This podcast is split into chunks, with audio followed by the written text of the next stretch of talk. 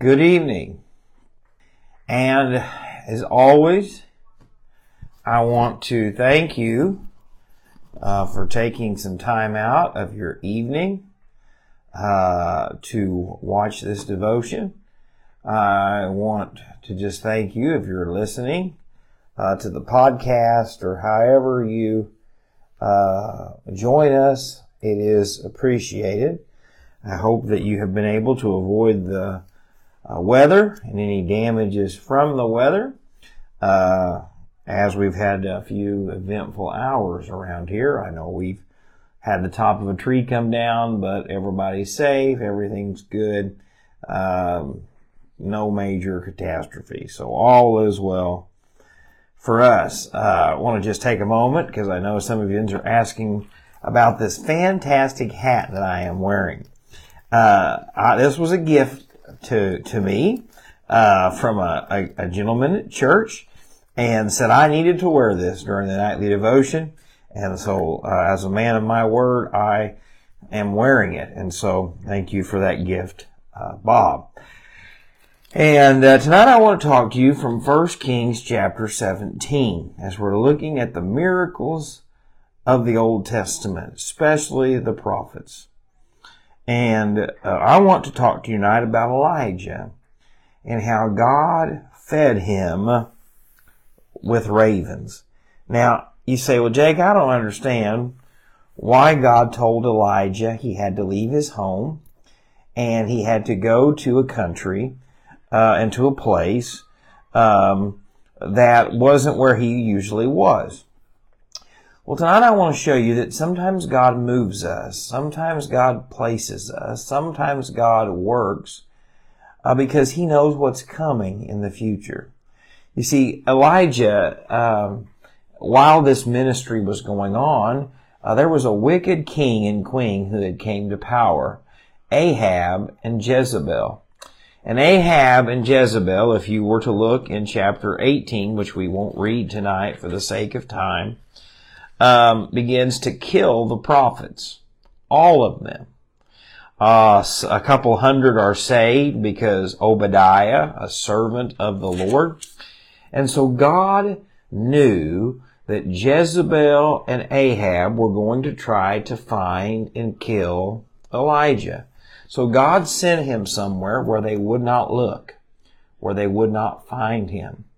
And this is really important tonight because this would be like a mob hit on somebody, right? They were finding him, they were going to kill him, but yet God put him somewhere to keep him safe.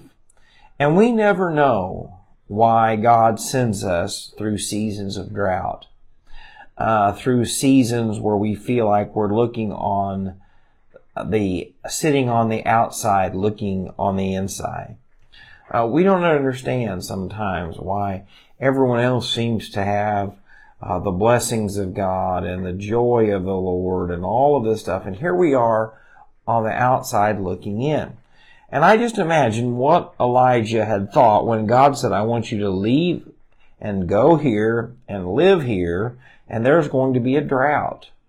There's going to be a terrible drought. And God put him where he was.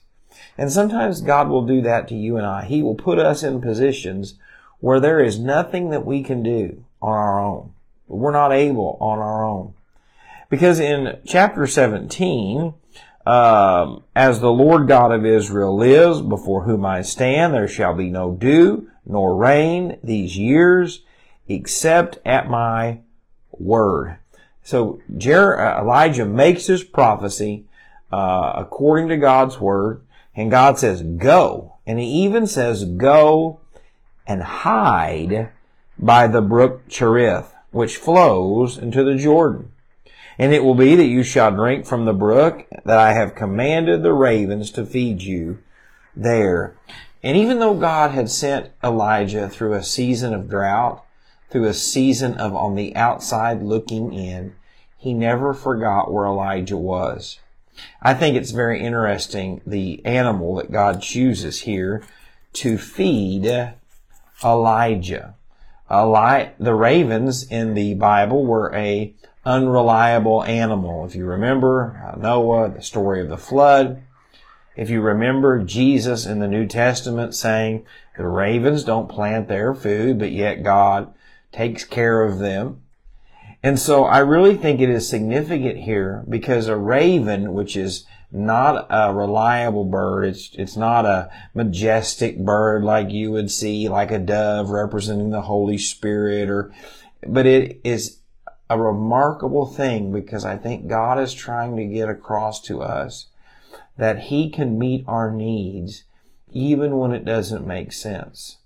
God can work miracles through things that we never thought He could. There are things that God will use in our life that, that we don't think make sense, but yet God has already orchestrated all of this. Uh, I think it's interesting that we're going to look tomorrow night at Elijah and the widow woman uh, and all that is involved there. And so tonight, I really hope that you will hear this because so many times we want everything to fit in a perfect box. I've got a date I want to retire at. I've got a certain amount of money I want uh, when I retire. I want to go to a certain college. I have a certain job. I have all of these things in my little box that I want to happen and that I've got planned. And sometimes God says, no, I've got something totally different planned for you. I've got something totally different in store for you. And it might be a season of drought. It might be a season of being somewhere you really don't want to be. But friends, if Elijah hadn't gone where God told him to, one, he wouldn't have been safe. He wouldn't have had water and he wouldn't have experienced the miracle of the ravens.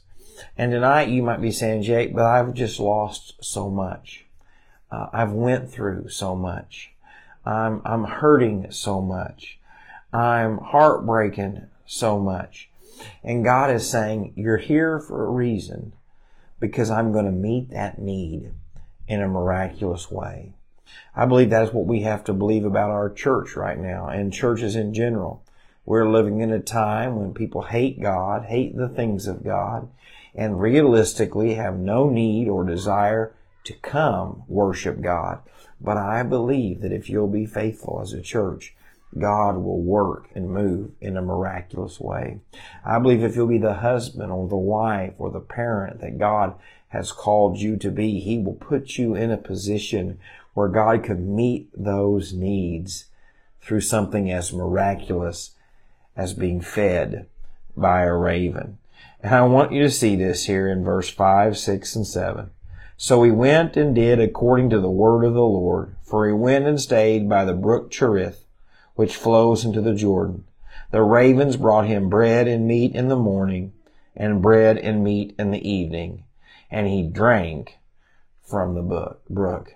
And so tonight I just want to encourage you to stay faithful, to let God lead you, move you, direct you. I've really been trying to let God do that in my life, regardless of how scary it might be, regardless of how unknown it might be, regardless of, of even if it doesn't make sense in dollars and cents and, and on paper, if I'll just go where God wants me to go. If I'll just trust Him, whether it's in a season of joy, in a season of pain, that He will provide, that He will supply. And so tonight I just hope that you'll believe Him. Whatever God's asking you to do, whatever God's calling you to do, to step out in faith and trust Him. Uh, we recently uh, started a building program at church. Uh, we're building um, more Sunday school rooms to house the blessings that God has given us. And you say, Jake, why in the world would you build right now? Uh, don't you know that building prices are high and the economy's bad and all of these things. But yet, uh, God just continues to send us people. And God tells us to teach them His Word. And so, after much prayer, after much seeking the Lord's face, we stepped out in faith. And the Lord has took care of us.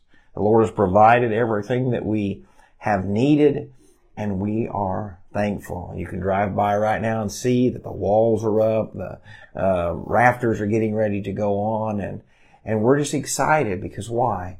We're trying to be where God has told us to be, to be doing the things He's told us to do so that He can meet our every need. And the same is true for you and I. And so as always, thank you for watching tonight. I pray that the Lord would bless you and keep you safe. And I look forward, Lord willing, seeing you tomorrow night.